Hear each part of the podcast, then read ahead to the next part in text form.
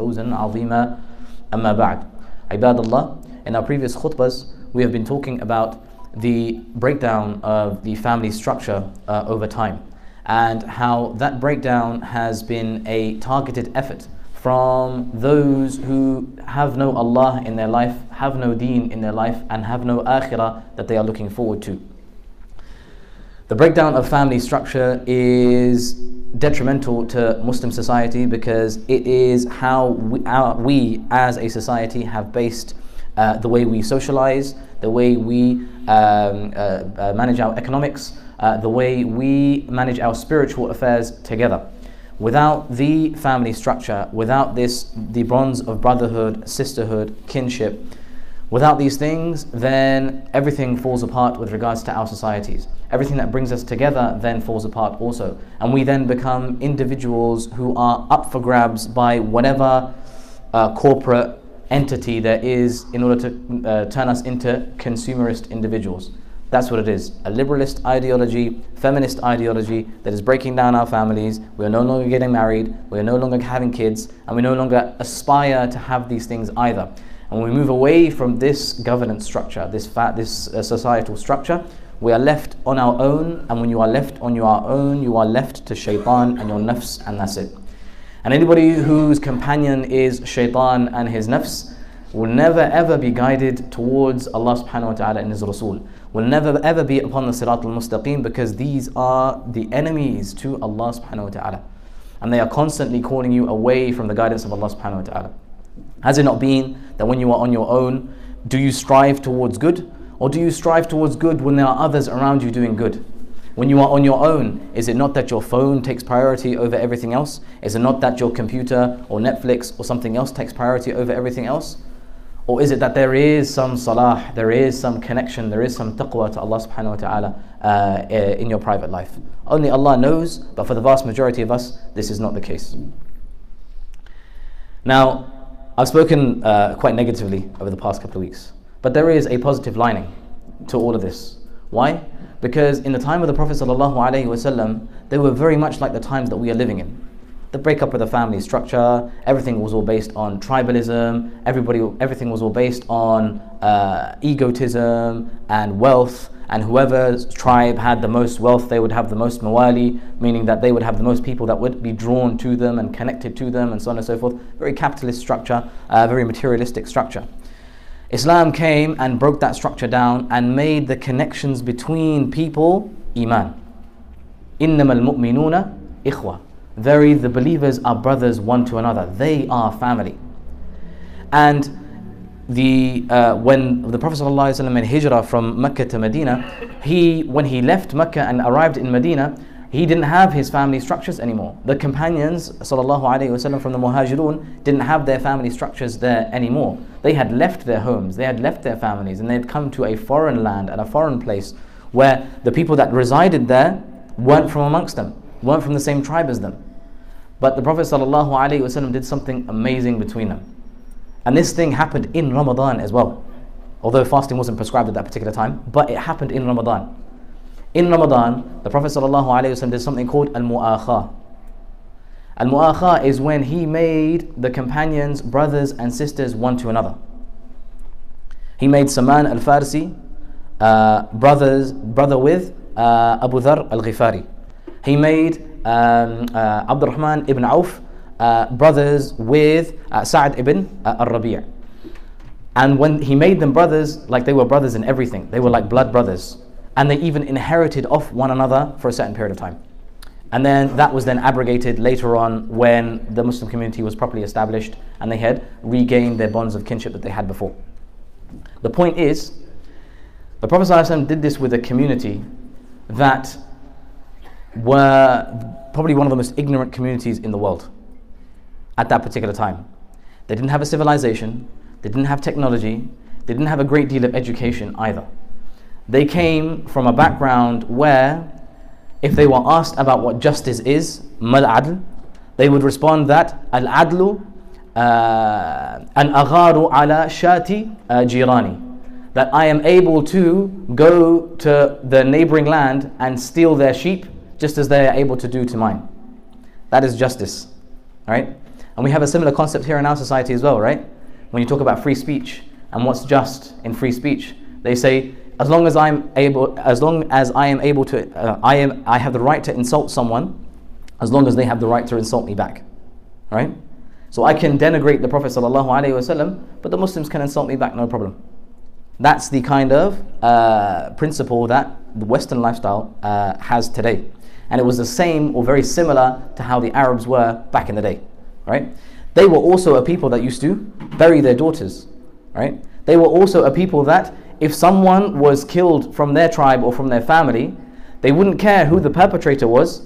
They just cared that whoever's tribe or family that they belong to, they've got to kill someone from them too. That's the kind of people that the Prophet ﷺ was dealing with at the time. And he brought from that type, that group of people, the Muhajirun and the Ansar, the best of creation after the Anbiya and the Rusul. That's what the Prophet ﷺ did. And Alhamdulillah, for us, he's left us the blueprint as to how to do this. He has taught us mu'akha.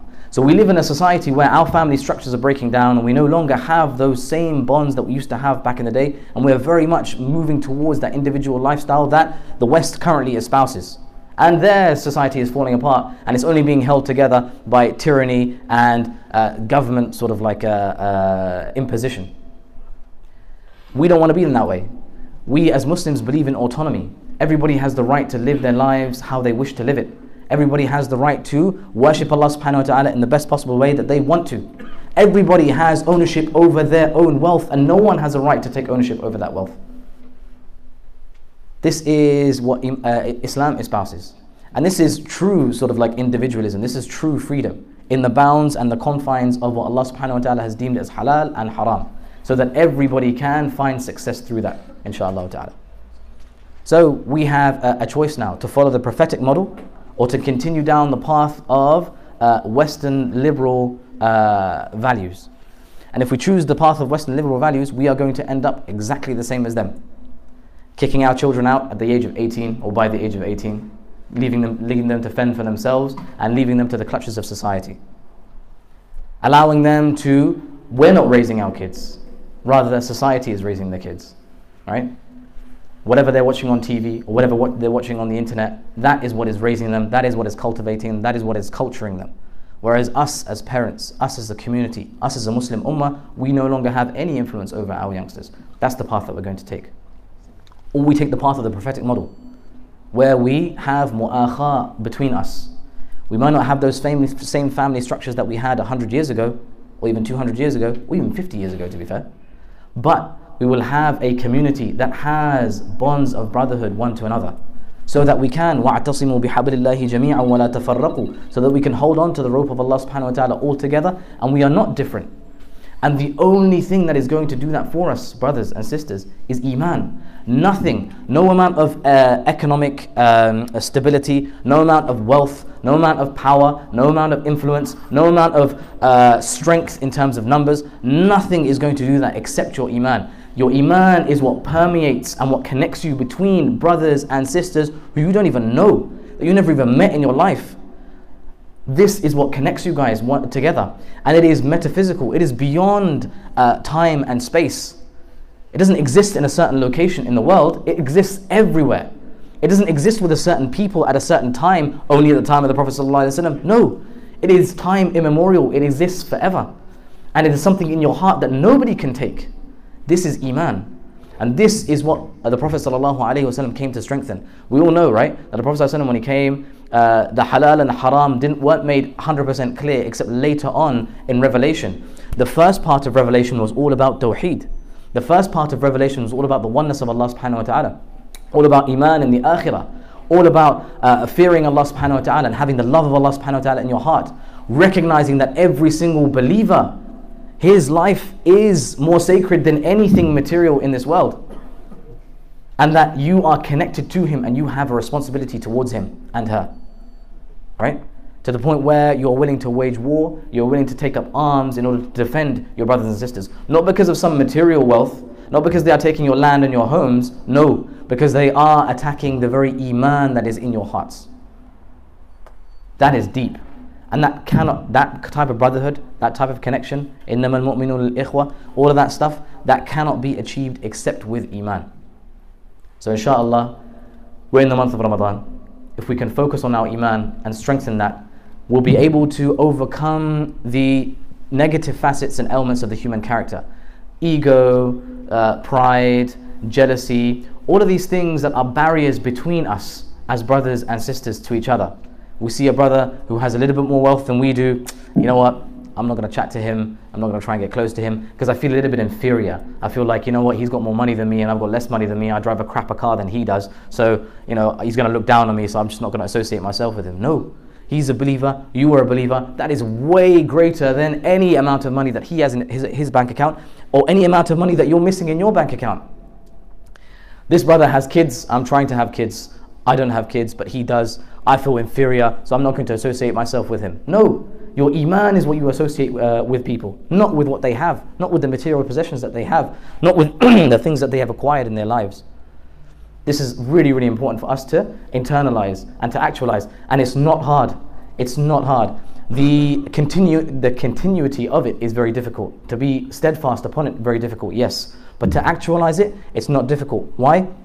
We have the Quran, we have the Sunnah, we have the blueprint. It's already been done in history by the Prophet ﷺ and his companions and those who came after them. We can do it ourselves, brothers.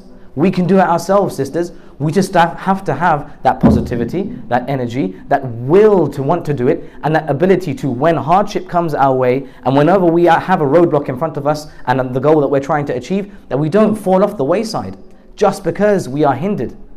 Right? Sometimes you try to connect with a brother, try to connect with a sister, try to connect with a family member. I say sister, but not you lot, yeah? Uh, we try to connect with people, and sometimes we are we hit a we hit a roadblock they, they act a bit too proud for us. They, they act a little bit too arrogant, or they say something that we're not happy with. You know what? Bun this guy, man. I don't want to chat to this person. This guy's got too much pride. Right? And you lock off straight away at the first hurdle.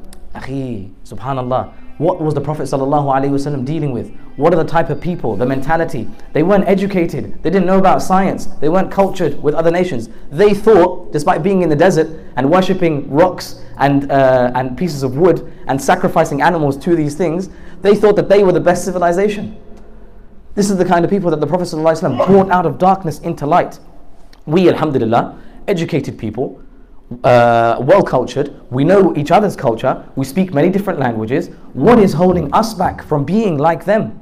What is holding us back from rising up to the next level? It shouldn't be a problem for us at all, ya ikhwani. So inshallah, I hope, bi'idhnillahi ta'ala, with these few words that I've said over these past uh, few weeks, that we are able to, inshallah, connect with one another, overcome the barriers that are standing in our way with regards to our society and coming together as an ummah. And we are able to connect on our, with our iman, inshallah ta'ala, and be uh, that nation that Allah subhanahu wa ta'ala is pleased with. Right? كنتم خير أمة أخرجت للناس that you are the best of nations that has been taken out from, from, from mankind. And we have the ability to do that, brothers and sisters. أقول قولي هذا وأستغفر الله لي ولكم ولسائر المسلمين فاستغفروه إنه هو الغفور الرحيم.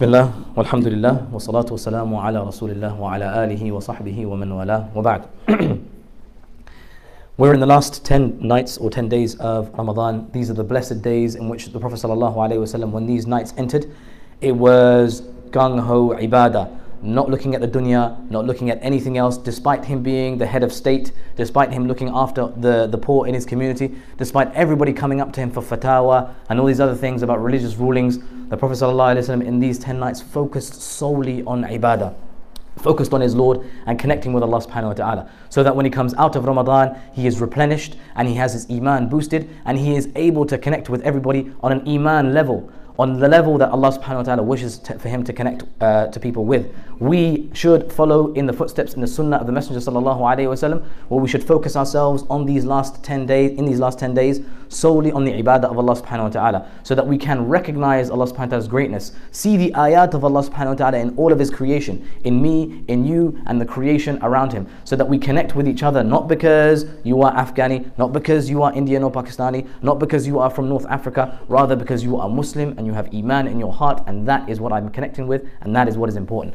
And that can only be achieved if we strive and we struggle to rectify ourselves and increase our own iman and establish that in our heart. And one of the ways in which we can do that is to focus on our ibadah. And one of the ways we start by doing that is by asking Allah subhanahu wa ta'ala. For there is an hour on the day of Jumu'ah. If Allah subhanahu wa ta'ala is asked in that hour, He doesn't leave the one who requests Him empty handed. We hope and pray that this is that hour, so we raise our hands and we ask Allah subhanahu wa ta'ala with the utmost sincerity to forgive our sins, to overlook our shortcomings, to save us from the punishment of the hellfire. ربنا آتنا في الدنيا حسنة وفي الآخرة حسنة وقنا عذاب النار ربنا ظلمنا أنفسنا وإن لم تغفر لنا وترحمنا لنكونن من الخاسرين اللهم اجمعنا على قلب رجل واحد يا رب العالمين. اللهم وحد صفوفنا يا أكرم الأكرمين. اللهم اجعلنا أمة وسطا. اللهم اجعلنا خير أمة أخرجت للناس يا رب العالمين. اللهم انصر إخواننا المسلمين في المستضعفين في كل مكان يا رب العالمين. اللهم انصر إخواننا في فلسطين وفي كشمير وفي سائر بلادنا يا رب العالمين. اللهم أتمم نورك علينا يا رب العالمين. اللهم أكرمنا بفضلك وكرمك يا رب العالمين. آه اللهم اهدنا إلى صراطك المستقيم. اللهم ثبتنا على صراطك المستقيم. اللهم يا مقلب القلوب ثبت قلوبنا على دينك. اللهم يا مصرف القلوب صرف قلوبنا إلى طاعتك. عباد الله رحمكم الله إن الله يأمر بالعدل والإحسان وإيتاء ذي القربى وينهى عن الفحشاء والمنكر والبغي. يعظكم لعلكم تذكرون. اذكروا الله العلي الجليل يذكركم واشكروه يزدكم ولذكر الله أكبر. والله يعلم ما تصنعون وأقم الصلاة.